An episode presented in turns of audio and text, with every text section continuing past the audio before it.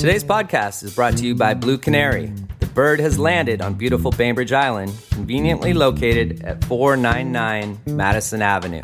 ASE Master Technician Clint Ramsey brings over 15 years of experience, award winning diagnostic skill, and a desire to reinvent the automotive repair experience. Schedule an appointment online at bluecanary.biz or call them today at 206 451 4220.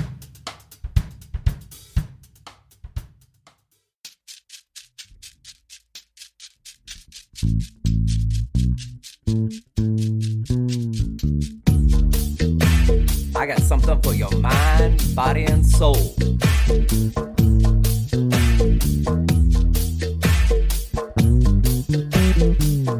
I got something for your mind, body,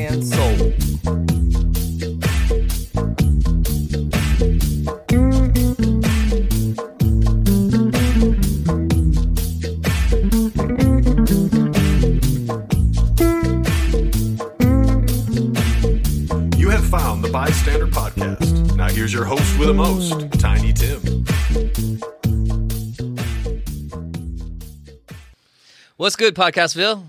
You found the B.I.Stander Podcast. I am your host, the King of Casual, the Mr. Rogers of podcasting, Tiny Tim. Today we are talking coyotes with Dr. Robert Long. How are you, sir? I'm well, thanks, Tim. Hey, it's really good to have you in here. I know I just met you, and uh, you were brave to come in and, and give me a chance, so I appreciate it. Yeah, doesn't seem too scary. So you work at the Woodland Park Zoo, is that correct? I do. I'm a conservation scientist at Woodland Park Zoo in Seattle, but I live here on Bainbridge Island. Beautiful combination. Yeah. Do you get to go into the zoo quite often? Um, since COVID, not quite as often. Once every couple of weeks is all I need to be in there. All my work is outside of the zoo for the most part, focused on conservation science.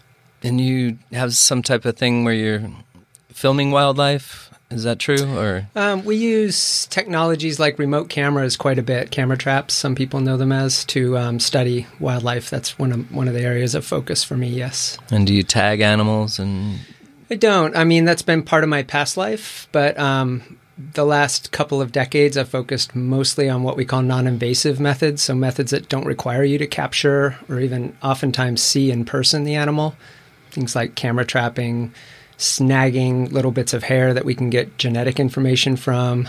Um, so, methods like that.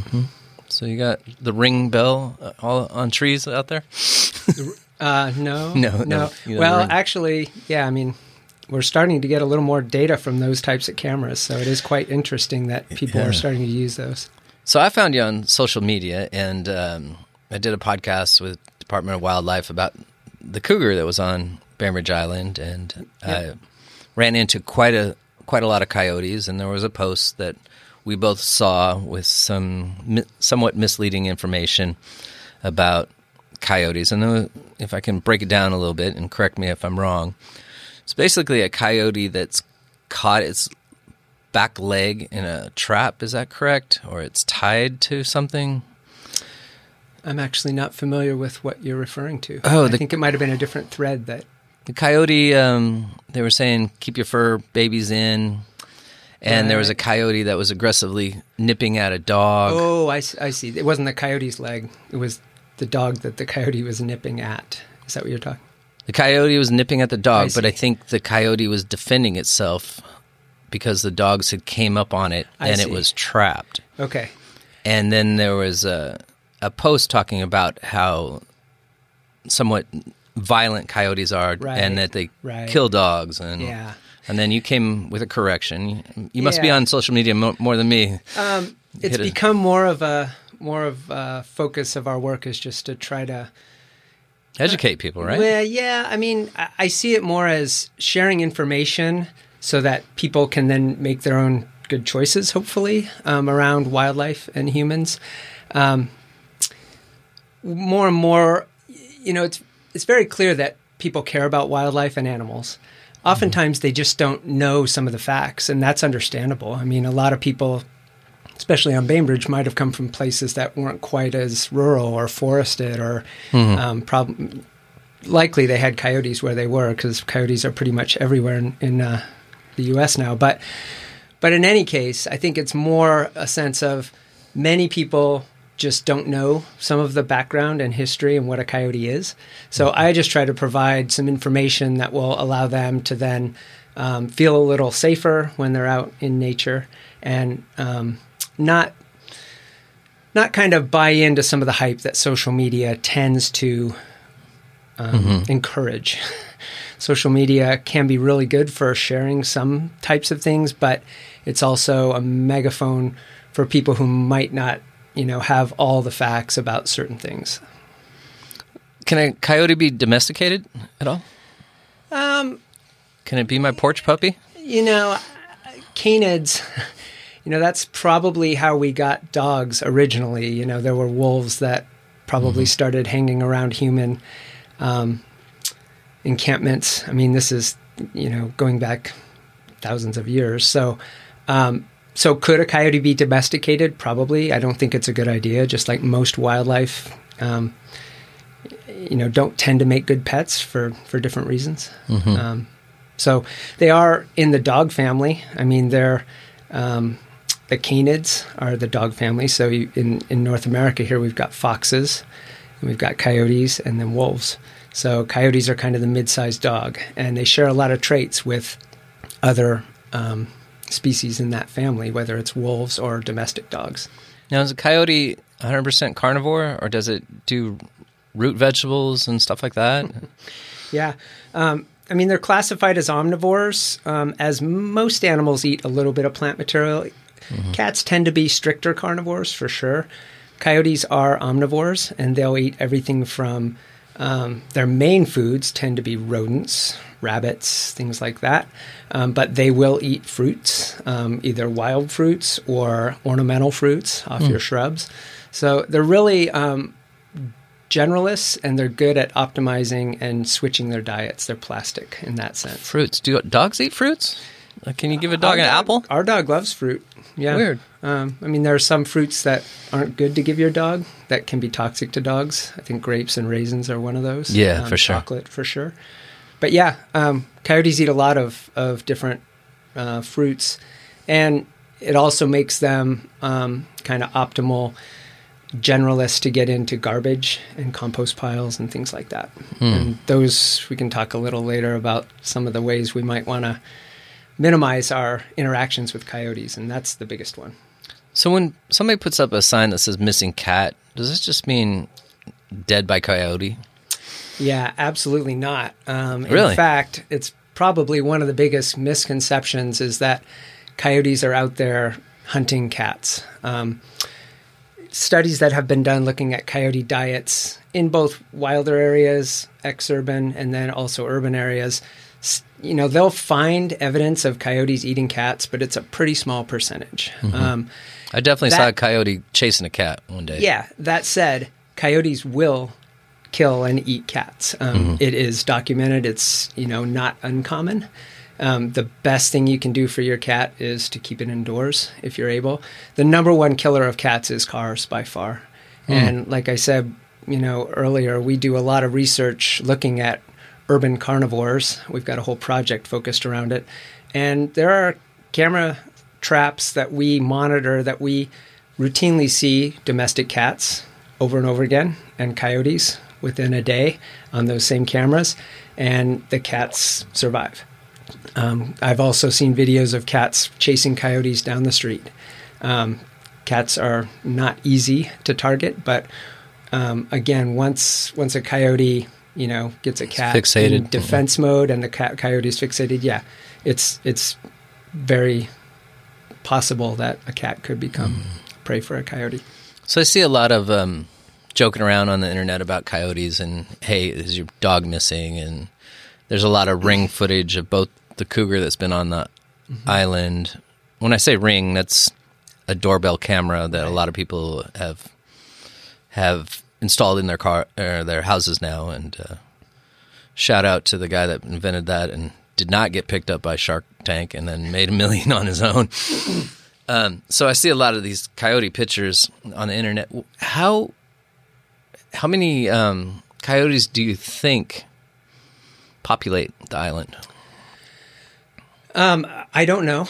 Um, I actually we have. Um, I'm working with a graduate student at University of Washington who is looking at both coyote diet in the greater Seattle area, including on Bainbridge, and also trying to get some sense of the population size. Um, the thing about coyotes, I said they were fairly plastic and could adapt to different diets. They also have um, very different home range sizes or areas that they use depending on how much prey they have, how many other animals are in an area. So it's very difficult to say without a lot of study. Mm-hmm. Um, you know, it seems clear to me from just watching reports and where I walk my dog and where I see different um, coyotes that they're certainly across the island um, mm-hmm. in every part of the island. So um, it wouldn't surprise me if there were. I, I, I, could throw out a couple dozen, a few dozen. Yeah, there seems to be a couple places where the, they they hang out. You know, the Coyote Bar is here and here yeah. and there on the island. Um, do they mainly stay in a pack, or are they solo artists as well? Um, so a, a pack um, is just for for coyotes. A pack is almost strictly a family group. So they're all related animals. Hmm. They also people use the term pack. I like family group better because when people think of packs, they think of wolves, and those packs and can. Yeah not only consist of family members from many previous, you know, a few previous years, but also they can absorb other animals that came from different places and get quite large. Um, wolf packs can be, you know, it's not common, but they can be 20 animals. Um, and the reason for that is because wolves are designed and have evolved to hunt large prey, things like deer and elk and moose, mm-hmm. caribou. So they need that big size coyotes do live in family groups, but it's more like your what you might think of as a human family group, where um, it's the parents, which is a mated pair. Um, they are monogamous and they will stay together pretty much for life. It's one of the few mammal species that that's typically documented. So unless one of those animals is killed, um, they tend to stay together. And then it'll be their pups of the year. Um, the pups they're raising, they would have had in the spring, and they're bringing up and possibly a couple of pups from the previous year. Um, so the groups don't get that large, um, and they do stay together, but they don't hunt also like wolves. They're not pack hunters.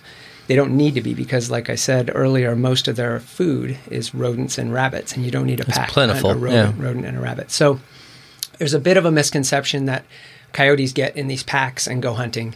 Um, it's not typically the case. They're, they might end up hunting in the same place and chasing the same animal, especially if it's a bigger animal, like a deer fawn or something like that. Mm-hmm. Um, coyotes also can occur as singles, as individuals. Um, there are always floater individuals because when pups are anywhere from six to nine months old, they can start to look for their own territories.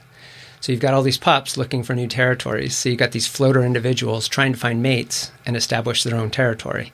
And they can they can exist that way for a while if they don't find a mate. So you might also have single coyotes.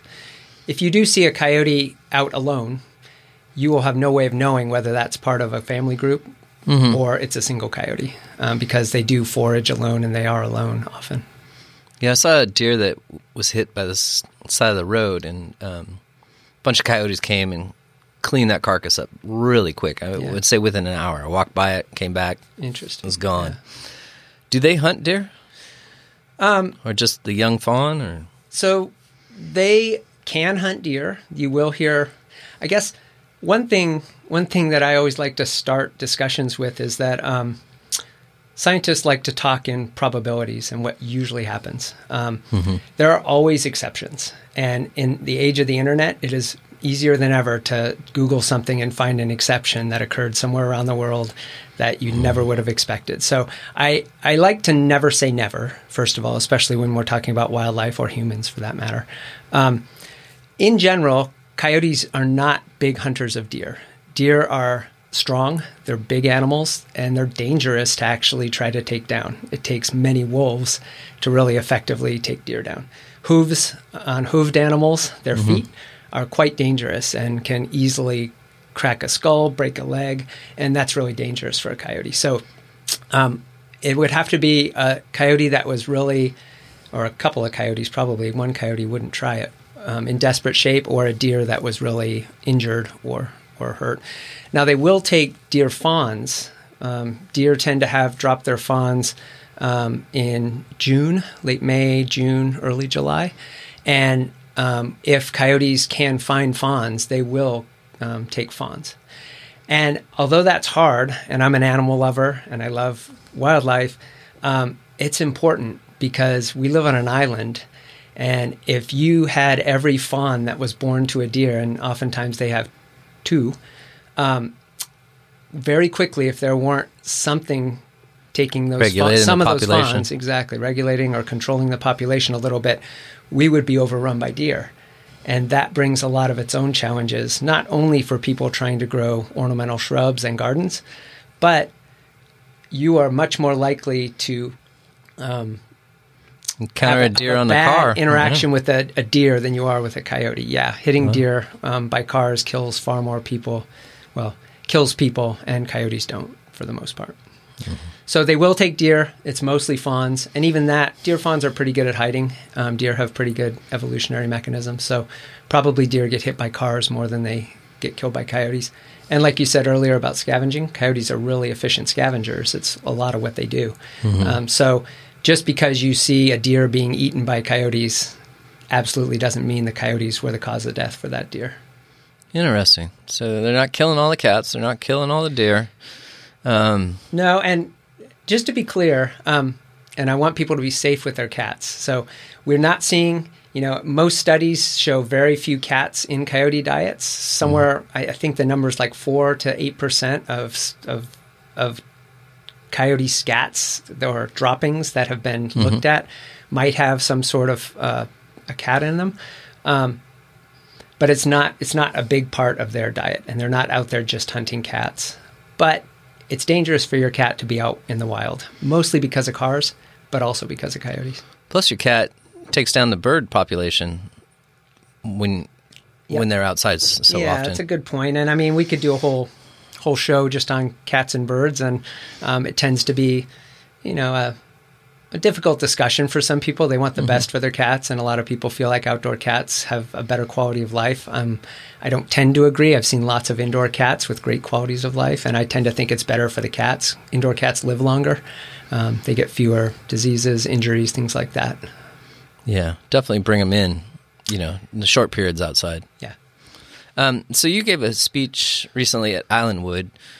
When you go out to schools and talk, what kind of talks? What do those talks look like? Um, yeah, it was it was a great evening, um, packed house, um, and really it tends to be the same kinds of questions that you're asking me right now. These are some of the same themes that come up that even people who know a little about coyotes and maybe don't have a lot of fear still have questions. Um, so I, I often talk about the same types of things that we're talking about right now, and a lot of them fall into what I a lot of us tend to consider to be myths, and oftentimes myths have a kernel of truth, but then they're not quite interpreted the right way. Um, so I try to really pull those myths apart and and instead of just throwing a bunch of facts at people. So myth number one: Do they fight with dogs? Yeah, um, coyotes are in the dog family, and they're extremely curious and they're territorial, and they um, basically will defend a territory. They're very much like other social animals, including humans. So I think humans humans might have a hard time with them sometimes because maybe they we see a little too much in them. Um, so the number one thing we tell people who are concerned about their dogs is to walk dogs on leashes. Um, I know a lot of people like to have their dogs off leash, and if they have strong voice control, that might be um, a, a Great thing to do at the dog park. yeah. um, but the best thing to do is to walk your dog on a leash because the one of the main instances when coyotes and people tend to get into conflict is with off leash dogs who are also curious and Yeah. protective and will often chase a coyote. Um, and if you chase a coyote and it's being chased into its territory, most of the time those coyotes will just leave the dog in the dust because they're quicker and they know the woods and they can move faster. Yeah, there's a coyote by my house that's got a broken leg, and um, he can fly. Yeah. He can just fly. He he limps around when he's walking slow, but you see him chase something, it's all over. He's fast as can and wild be. animals, you know, that's that's their their bread and butter is moving through the wild. Um, so most of the time they'll run away, but occasionally, and this is usually what happens, is they'll turn because the dog's getting too close and defend themselves, and that can often end up with a dog being bitten, which unfortunately will end up in a reporting summary as a coyote attack. And true, the coyote turned and bit the dog, but it really wasn't the coyote's fault, as far as I can tell. Um, and so, so that that is it's not a myth that coyotes will bite dogs, but the situation mm-hmm. is often uh, misconstrued. There's also um, a, a, a, myth out there that is also a misinterpretation of something that might look a little uh, that is kind of true. Is coyotes are curious, and if you have a house that is on the edge of a coyote's territory, say it backs up to a forest, um, it's not uncommon for a coyote to be at the edge of its its territory, what it considers its house or its boundary, home, and saying, "Hey," and looking at your yard. And if you have a dog in your yard, it might be curious. It might not even be concerned or aggressive. It might mm. just be curious, like, what's this other very closely related species doing hanging out right on the edge of my house? Do coyotes and dogs play together at all? Well, and that's the thing. There have been reports of coyotes playing with dogs, so I won't say never but they're competitors, and I mm, they would, look at them as a competitor. I would never recommend someone try to get their dog to play with a coyote. Usually, the coyote's just going to run away, but if it feels threatened, it might bite. So there's this myth that coyotes are luring dogs out of their yards mm. so hmm. that they can bring them into the woods, and then the pack that we talked about earlier yeah. can surround it and kill it. Mm. And it's just not. it's putting a lot of human ideas and um, anthropomorphizing something that. What does that word that mean? Way. I'm sorry. That just means um, putting human traits and I- ideas onto an animal. Uh, it might look a certain projecting. way. You're interpreting something based on a human construct, but gotcha. this is an animal. Probably what's happening is this is a curious coyote. It's at the edge of its territory. It might be looking at the dog, off leash dog with no fence. Mm-hmm. Might might see that as a threat, or just be interested chases the coyote into the woods. The coyote runs, tries to lose the dog because it doesn't want to. It's exactly interact. the scenario I was talking about earlier. Yeah, and then maybe it runs into the rest of the family group, and that's not a good situation because if someone runs into your house, mm-hmm. you're going to defend your your living room if something runs into it. So again, it might look like that coyote's luring dogs, um, but really it's probably just curious. It might be a little territorial. Um, but it's usually the dog running into the coyote's territory that ex- initiates yeah, the problem. Now that I look back at it, ex- that's exactly what happened in the situation I had with the dog off leash, and I thought they were luring it back to a den um, because there was four coyotes, which yep. was a lot in my estimation. I hadn't seen more than two together, and right, seeing four, and but they also seemed like they were playful, like genuinely, like okay, here's our territory, the edge of woods, but when we come out of the woods I'm willing to play yeah. a little cat and mouse with you. And they might be. They might have been. I mean, they might have been pups. Um, in the summer, the pups when they're younger, they're learning the ropes, uh, and yeah. they're they're young dog family, you know, canids. And um, I've seen coyotes on video and in cameras um, just playing with sticks. Mm-hmm. Um, I've seen them in urban environments playing They're with cute, a stuffed like animal. Yeah. Like um, they got a stuffed animal from some yard or some street corner, and mm-hmm. they brought it back to their the place where they hang out, and they're throwing it around. They're just puppies, and it probably was again um, a family group. Could have been a mated pair, which are monogamous, like I said, and, and mate for life. What and are some of the? Oh, sorry to cut you off, okay. but what are some other animals? Is the penguin monogamous? You know, I don't know off the top of my head what animals are monogamous. They're because I was I was in New Zealand and they had these blue penguins, and they all come out to the edge of the beach at the end of the day and scream for their mate. Trying to say, "Hey, this right. is where, and where they can home identify is. them just by the call, I think. Because the the penguin will go out and swim up to 50 miles a day Right. for food Yeah. and, and bring some home. And I don't know. Sometimes um, animals are very uh, committed during the breeding season, and they'll do that. They'll provide food, but then they'll Well, it's kind of like a guy tries harder when he first gets a girl. Yeah. Again, we might be anthropomorphizing here, but um, yeah, I think so. So that's one of the myths I might talk about. Some of the other myths are um, how large coyotes are. I hear a lot of um, They're reports- mid-sized dogs, right? Yeah, they're they're fifteen to thirty-five pounds. Yeah, that's not big. So mid to small, and um, but they can look much bigger. In the winter, they put on this big, thick coat, so they can look bigger in size that way. They're also lanky, so their legs are can be quite long, and so people often miss miss misestimate how large they are. I, I it's routine to hear people report that um, this coyote was clearly the size of their German Shepherd, who was probably 70, 80, 90 pounds, and Right. um, I've even heard, you know, coyotes in getting into places where, well, I won't go there, but I mean, They're pretty lean, too. example. I mean- they can be, and then in the summer when they lose that winter coat, they can look really skinny, Yeah, really and lanky.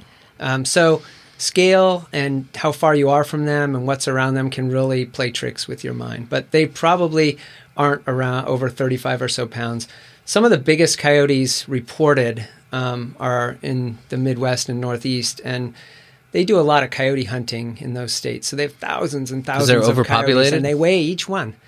Well, let's go on to that next. Okay. Um, they weigh each one, and some of the very largest coyotes are 50, 55 pounds. Um, there are situations, especially in the Northeast, where there's been some past hybridizing with wolves, and those Hmm. those animals might be getting a little larger on average than here. But here, really, um, Might be eating GMO vegetables out of your Yeah, garden. Yeah, they're they're big, big and brawny and healthy. So anyway, size tends to be a yeah. Are there some states that have um, incentivized programs to depopulize the Yeah. coyote population? Um, the history of predator control in the U.S. is um, Nightmare. yeah, it's pretty horrific. Um, you know, ranchers and um, others who perceive predators like wolves and cougars, coyotes, um, as a threat to their livelihood, um, have a history of poisoning and trapping and shooting. And then the federal government, for a long time, thought it was a good idea to try to help people that way. And it turns out there are so many problems that are created when that happens that um, we're now trying to restore many of these populations because we recognize how important they are for the environment. The other thing is that they don't work, um, at least for coyotes, and especially for coyotes. Coyotes are so um, plastic and adaptable that even in states where they kill thousands and thousands of coyotes every year and try to get rid of them, coyotes are are plentiful and they're back on the landscape. And that's that's the other myth that I think I like to talk with people about is there's this idea that well, first of all, that coyotes are a problem. Just seeing a coyote or having them in your area, and that's definitely not true. we We can can talk a little more about that We can totally coexist. we can and and for the most part they're not a threat to people and they don't need to be to pets but even if we wanted to get rid of them i often hear people talking about relocating coyotes or um, getting rid of them altogether um, one way or the other. And it's just not possible. Coyotes have um, now adapted and are in most north american cities. They're everywhere. Um, you know they're in places you wouldn't expect them to live. Um, like Seattle and Chicago, um, most most of our cities, and places like Bainbridge are optimal. You know, we've still got plenty of forest. We've got a combination of both wild foods, which is great, and then they're probably also taking some human foods, whether it's um, pet food that's left on a porch or garbage, um, things like that. So we're not going to get rid of coyotes here. Um, we really do need to learn to live with them. So, is there any programs out right now uh, that are you know paying people to depopulize a certain species? Like, I think the last program was mountain goats up for a while that we they were paying people to Yeah, kill um, them. I guess there are, there are two different directions I could go with that question. One is the mountain goat situation is on the Olympic Peninsula, and mountain goats were not native on the Olympic Peninsula. They never lived there. They didn't evolve to live there. Um, they were put there probably by people who wanted to hunt them. And what we find is when we introduce animals to places that they didn't evolve, typically they have really bad effects. Um, they either overeat their vegetation that they need to eat with, or they compete with other competitor, uh, other species, or they sometimes prey on other species if they're a predator. Um, mountain goats were were not in the Olympics, so there is an attempt because we think we can. We meaning the conservation and um, Well, was ridiculous. I mean, we somebody we were grabbing them with helicopters after yeah, tranquilizing and that's in the them. Olympics. And then one of the helicopters even crashed, and the pilot died in that program. And it was just so financially irresponsible in my mind to take a dart, hit one goat, strap it up to a helicopter, and then fly it out. And, and that was the process. Yeah, um, Super expensive.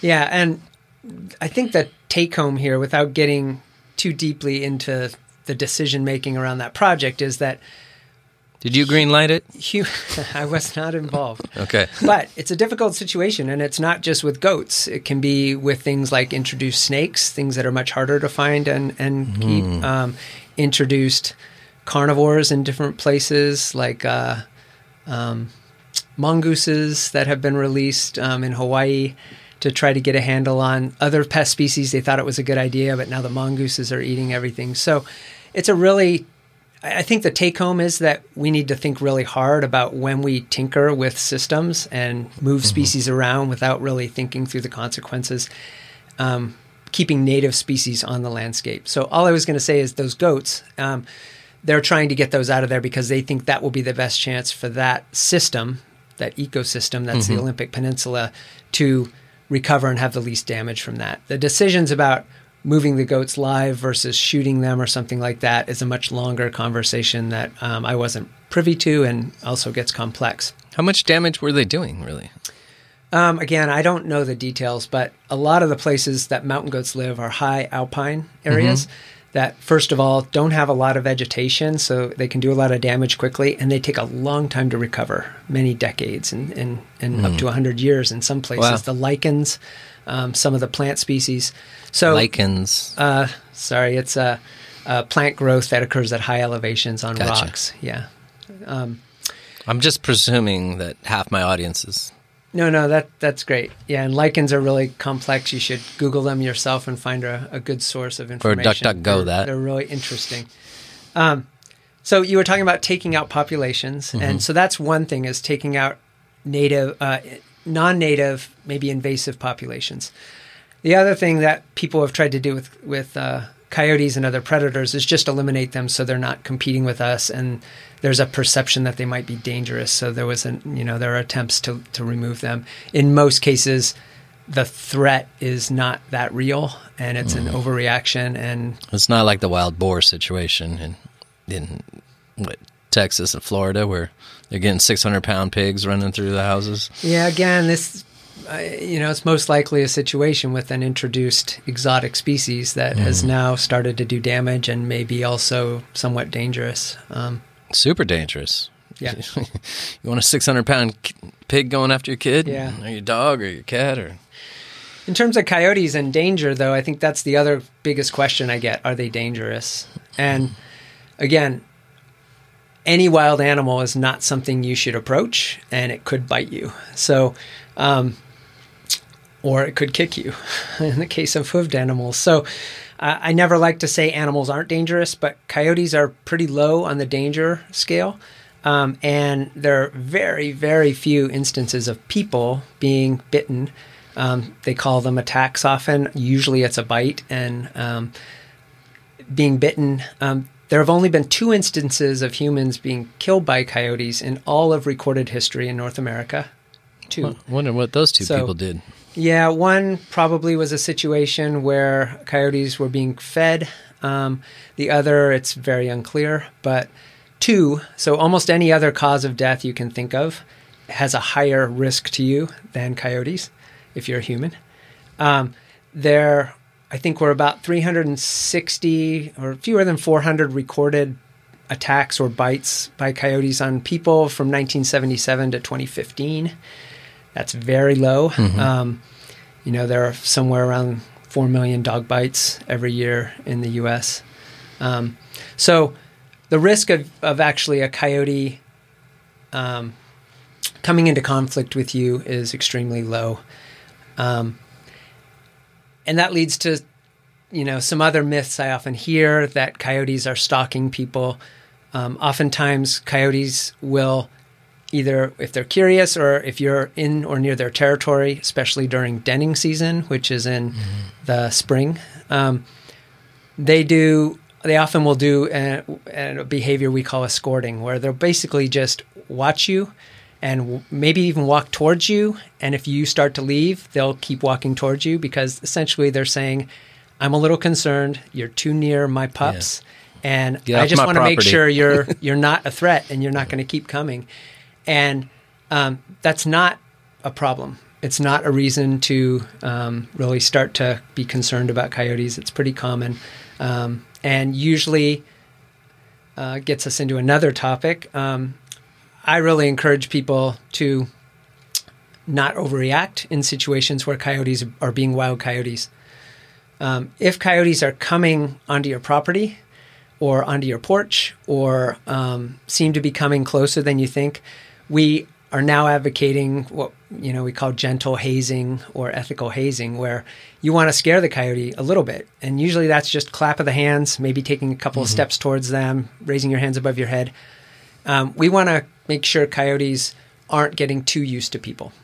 Um, so, you know, a couple of claps like that will usually get a coyote running.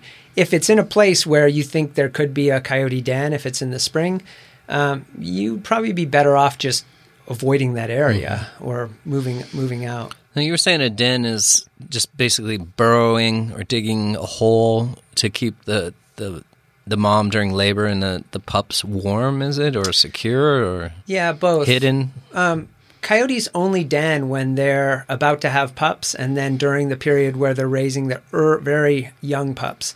So that'll be in the early spring um, and spring. They'll either dig a den or find some boulders that they can dig between, or a, a stump or something like that. It's usually a dug space. Um, they will have their pups in that den anywhere. It really varies, four to seven pups seems like about wow. average. Um, and then they'll uh, nurse those pups in the den for somewhere around four weeks, four to six weeks, and that's when they use the den. Um, after that, into the early summer, summer, they're out of their den and they won't be using a den. They don't den the rest of the year. They will um, sleep on the ground, curled up um, in bushes, somewhere they mm-hmm. feel safe. Um, so now, are they mostly nocturnal?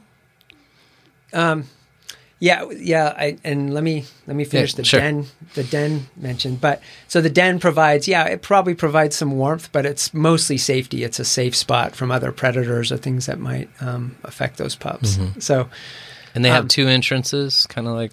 Yeah, they can have multiple entrances, and they'll also have sometimes multiple dens, so that if a den gets disturbed, they can move those pups to another den. Um, again, you know, coyote um, parents are really protective and um, mm-hmm. they want those pups to survive. So, so they're going to do everything they can. It also, you know, it doesn't mean coyote a coyote den near your where you live is necessarily a problem. Um, you might see a little more protective behavior from those coyotes. You might want to avoid it, but um, it's not it's not a threat to you or your family or anything like that activity. So when are when are coyotes active? Um, coyotes in wild places are typically active throughout the day and night. Um, probably a little mm. more active dawn and dusk, which a lot of animals are, um, but they'll they'll move around, hunt, do their thing day and night. Um, so it's really not uncommon to see coyotes during the daytime. It's not a bad sign. Um, in places where there are, are, quite a few humans in very urban environments, for example, Chicago, there's been a lot of research done on coyotes in Chicago. Um, they will shift typically towards more night and nocturnal um, activity just because they're really trying to avoid humans. And that's right. the easiest time for them to get around and do their thing and forage and get what they need without coming into contact with humans.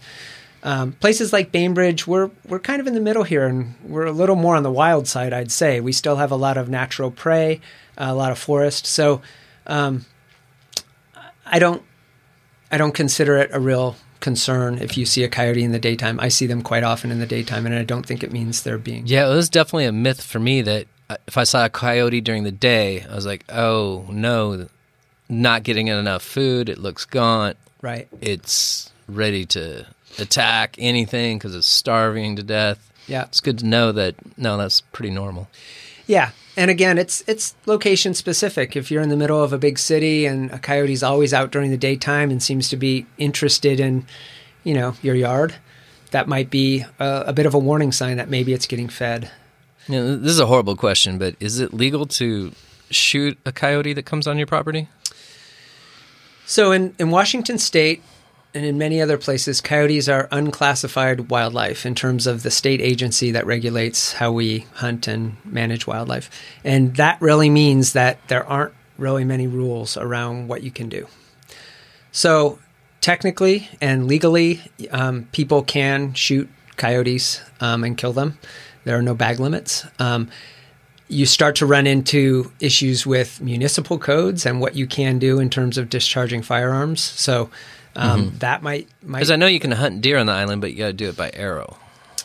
yeah, and game species and some carnivores that are regulated more, like bears. Um, there are definite seasons around when you can hunt them and what types of um, either firearms or archery that you can use. Do you But think there's coyotes, bears on the island? Let, hold on. I'm just throwing stuff out. I got so many questions. This. Yes. Yeah, this is a great conversation.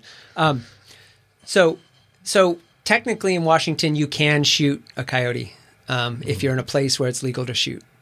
However, um, I would question w- why you're shooting the coyote, and some people maybe just don't like animals and they don't want to see anything around them. Um, most of the time, coyotes are not going to be a threat to you, your pets. Um, if you take care of fencing and um, having a secure paddock and bringing your chickens and goats and pigs and um, sheep in at night, uh, there are ways to mitigate or try to avoid interactions like that. Um, Be smart. yeah, and you've got to you got to think about it, and it's not going to do it. You know, your animals aren't just going to take care of themselves. Um, so if if you do all that, I don't see a real need for shooting animals. And quite frankly, if you're worried about the risk of coyotes to you, your family, your pets, um, the idea of trying to shoot at a small moving animal with a firearm that kills way more people in the U.S. accidentally going off, even even for people who take care of their guns, um, is a much greater risk to injuring yourself or someone than a coyote would ever be. And that also goes for trapping. I often hear people asking whether coyotes could be trapped and moved off the island. Again, there's no real reason to do that. Um, they're they're they're not a big threat, and traps um, can easily catch our dogs, our cats. There would be um, much more damage. Collateral way, damage, yeah. yeah. So I think people they might quickly think, "Oh, here's a solution," but if you think through it, um, the risks and rewards of those things are are tough. So what was your next? What was your question? Bears. Bears. So yeah, we we definitely occasionally will have bears on Bainbridge Island, which is an exciting thing. I mean, that means we live in a place that still has forest, and a bear might want to be. We got a tremendous amount of forest here. We do, we do, and um, but bears probably don't live here consistently. They probably don't, you know, they're they're not residents. They don't have their young here and bring up families. There's really not enough space for a bear to keep away from people. Which again, bears like coyotes tend to not want to be around people, and bears even more so.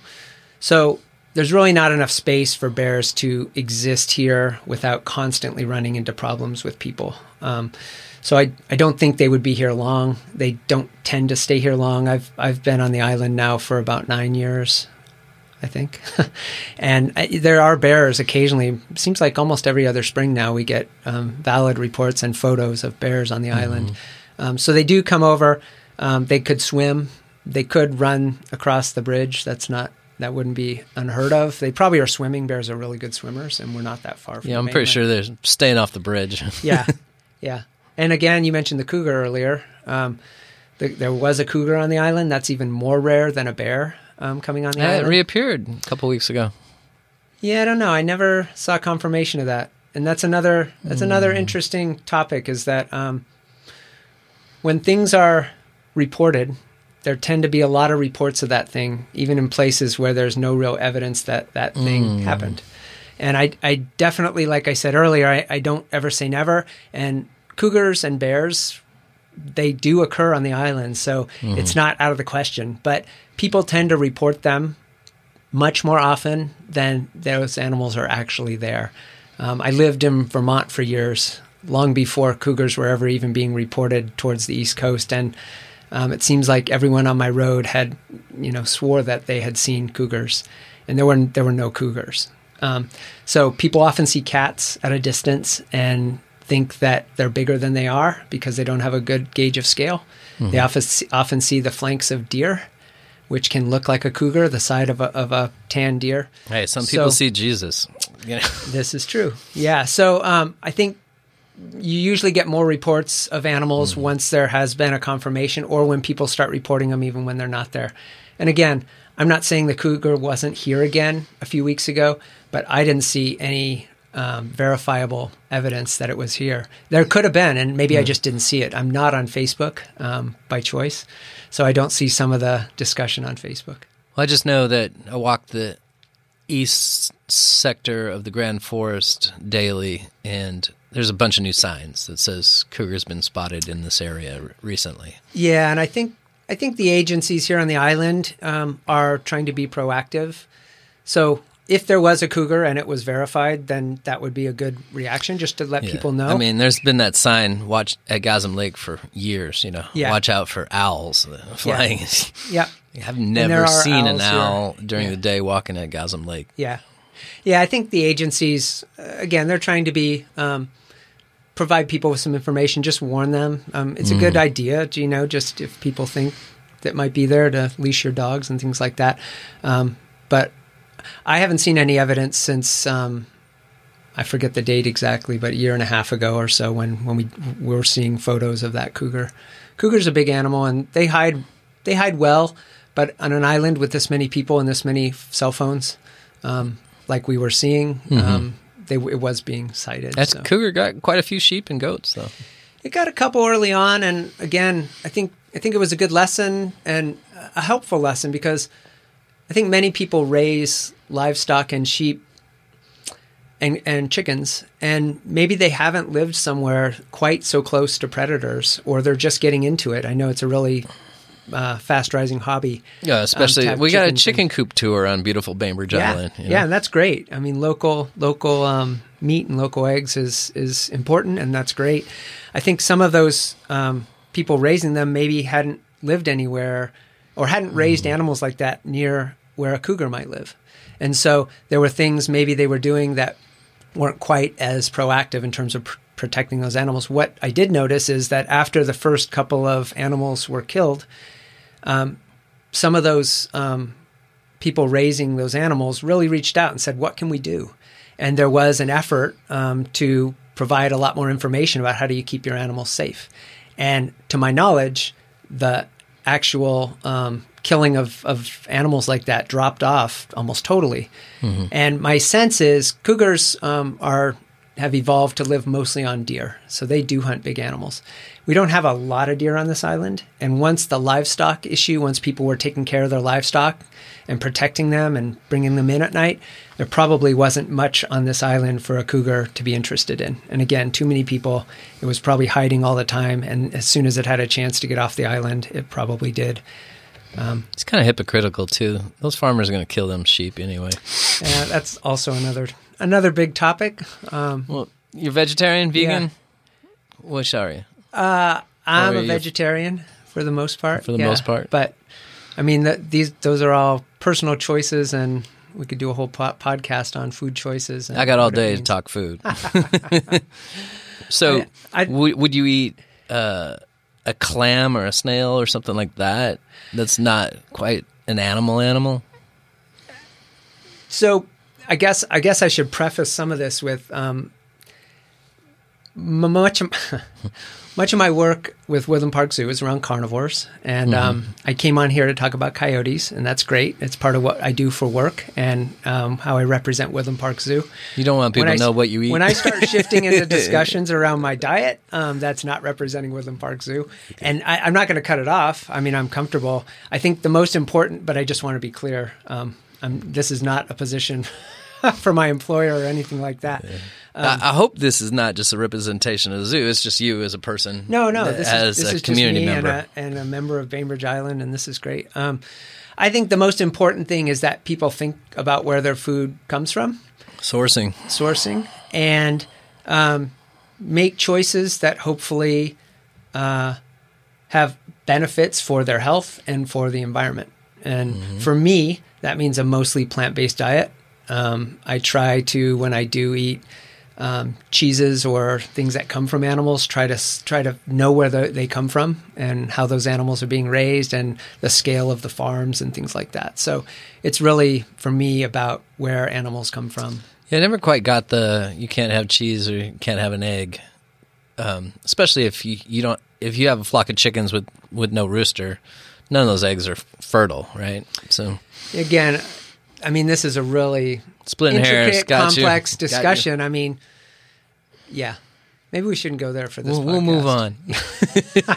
Really great topic, and and again, I, I think it's uh, everyone has their comfort zone and what they Right, right. decide to focus on, and it's not- great for people to think about what they eat. And that's that's I'm gonna go kill a seaweed salad at Subi after this, after my 14 hour fast. Um, what other myths do I not know about coyotes? Well, I guess one big one is um, I often hear reports that people heard coyotes howling after they killed something at night. Yeah, what is the howling about? Because I do hear coyotes howling at Yeah. night. I sit on the porch with my dogs, and their their ears are up. Yeah. and it's kind of tranquil. Yeah, coyotes are really vocal, um, and howls are only one of the things they do. They do a lot of barking, they do a lot of yip, um, yipping, kind of short, high pitched barks. Um, they've also got this really unique ability to do something with their voice. And I, I'm not a musical. Uh, I love music, but I'm not. I don't play music, so I don't know exactly how to describe it. But they can achieve some different sounds within just one one coyote with its yipping and and um, whining and barking and howling. It makes it sound like many more animals. Um, Oh, yeah. it has something to do with the different octaves or the different tones that they can produce. And there's a there's actually a scientific name for this effect. But and what it results in is maybe two, three coyotes sounding like they're 10 or 15. It really amplifies. And so people often overestimate the number of coyotes that are out there howling. There's been some actual studies that show that people often overestimate by at least a third um, the number of coyotes that are actually there. Um, and then the other thing is that coyotes vocalize for many different reasons. You know, they vocalize to just indicate relationship within the, the family group or greeting or um, trying to just establish where people, where their people, where the individuals are within the family group at a certain time. Um, they greet each other. They're very vocal. Um, and so the only thing that I have never heard um, attributed to coyotes is that they vocalize and howl when they've killed something or when they're going out to, to hunt.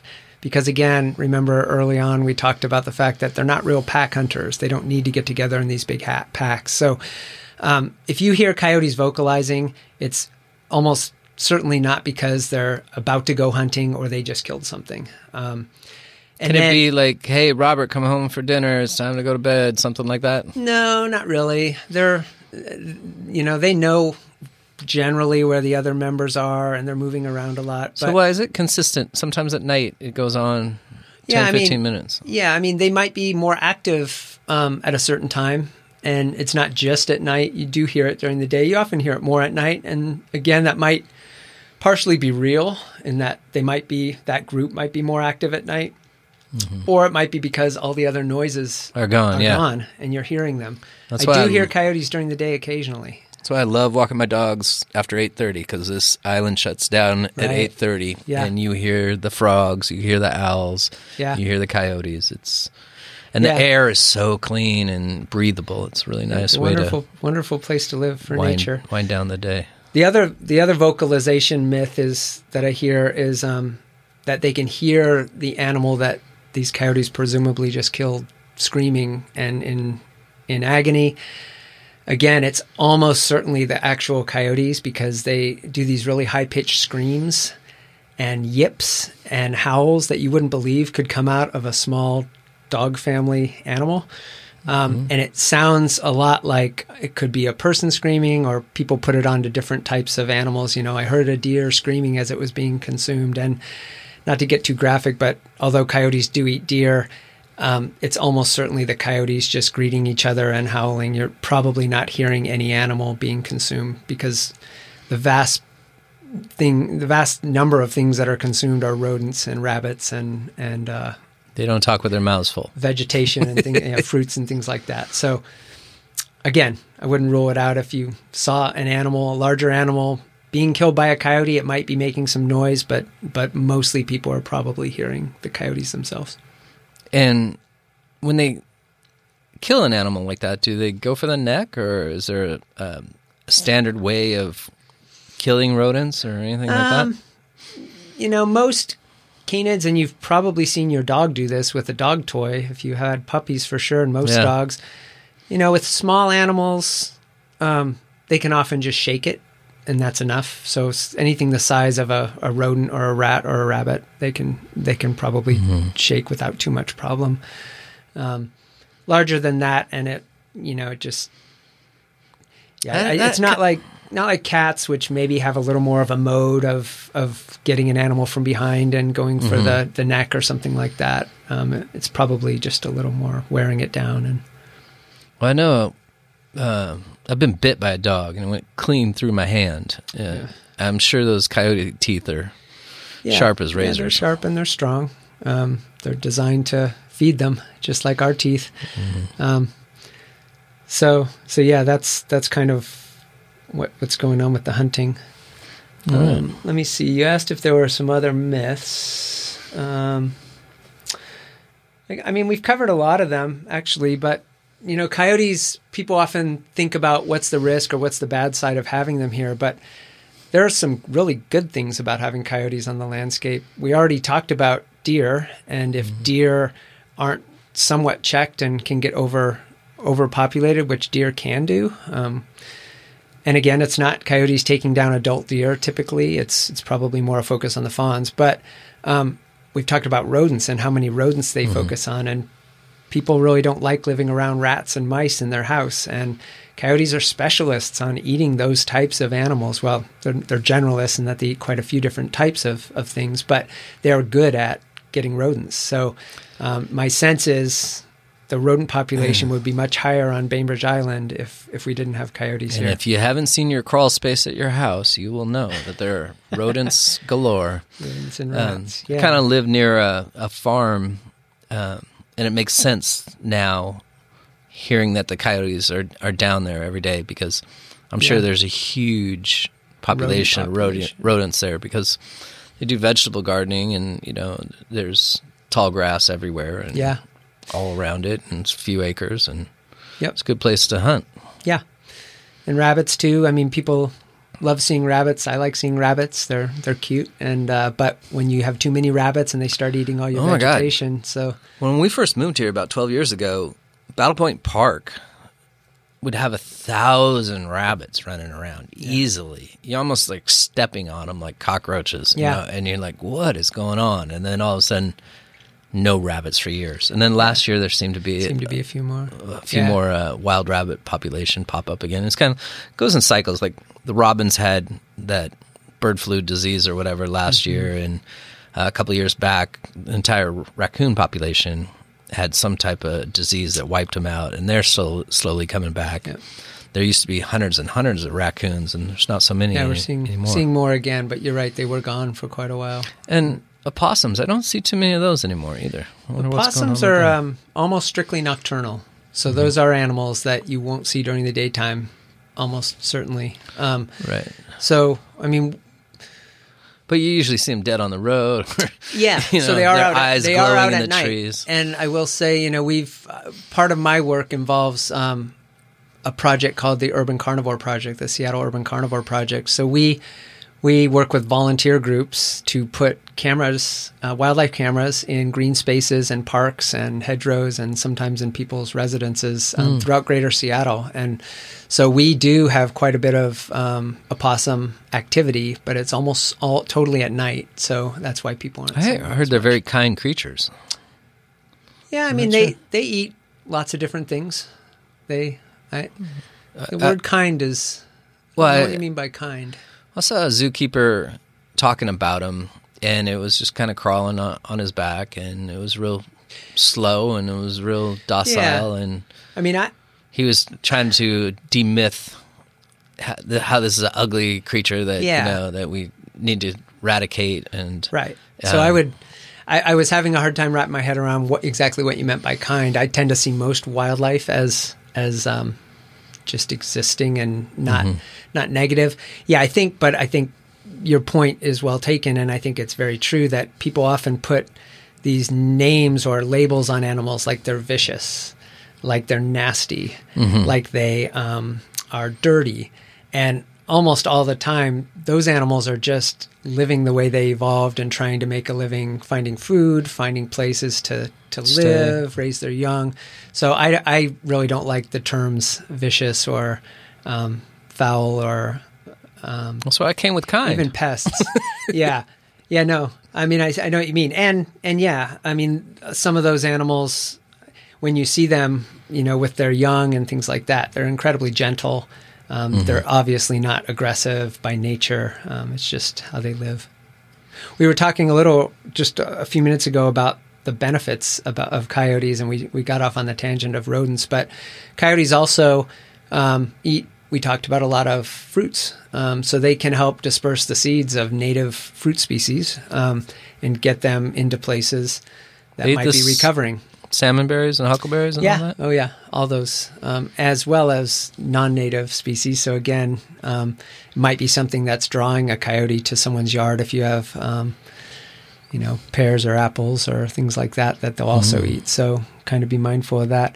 Um, because coyotes can eat rodents and also occasionally um, I know there have been instances where coyotes have, I think, focused on large colonies of feral cats they can possibly really be a benefit to people in terms of keeping diseases that we don't want in our human communities down. So there's some research going on at the University of Washington right now. Um, another graduate student who's looking at kind of how predators like coyotes interact with their prey, like rodents and in some cases domestic animals, and how that might benefit humans. Um, there have been some studies in other places that suggest that without carnivores, these these animals that eat um, things like rodents and deer on the landscape, ticks and especially Lyme ticks might become more prevalent.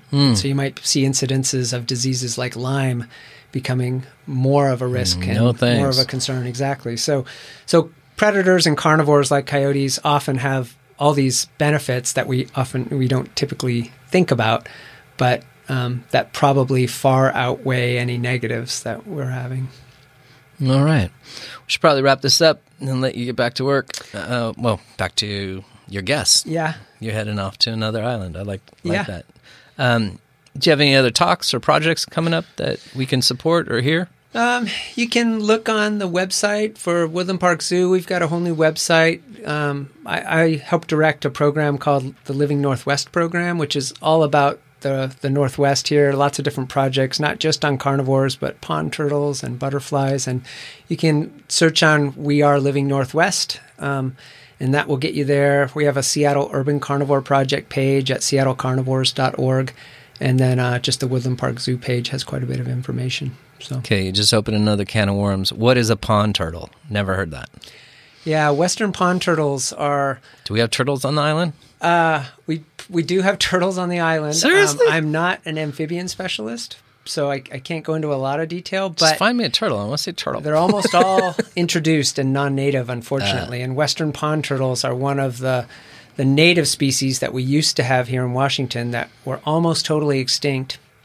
Woodland Park Zoo has been working for the past over two decades, um, bringing um, the small turtles into captivity, raising them, and then releasing them, trying to establish um, a breeding and a, and a, larger population of this native species. It's mostly in southern Washington right now, and there's efforts going on in Oregon. It's a large collaborative project, but I'm gonna check that so out. many wildlife uh, That's interesting. discussions and interesting things to look at. Yeah, our our uh, our webpage is pretty informative about all these. Okay.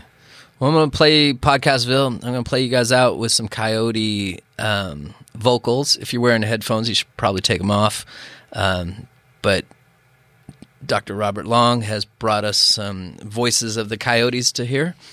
Um, thank you for your time today. Thanks, Tim. It's really been a pleasure. Yeah, it's been a pleasure meeting you. I look forward to kicking the ball around with you and um, going out to eat with you sometime soon. Um, the B.I.Stander is a community funded podcast, so please check us out on Patreon. Become a fly on the wall. Your $5 sus- subscription helps keep this content going. You've been listening to The B.I.Stander. Be kind.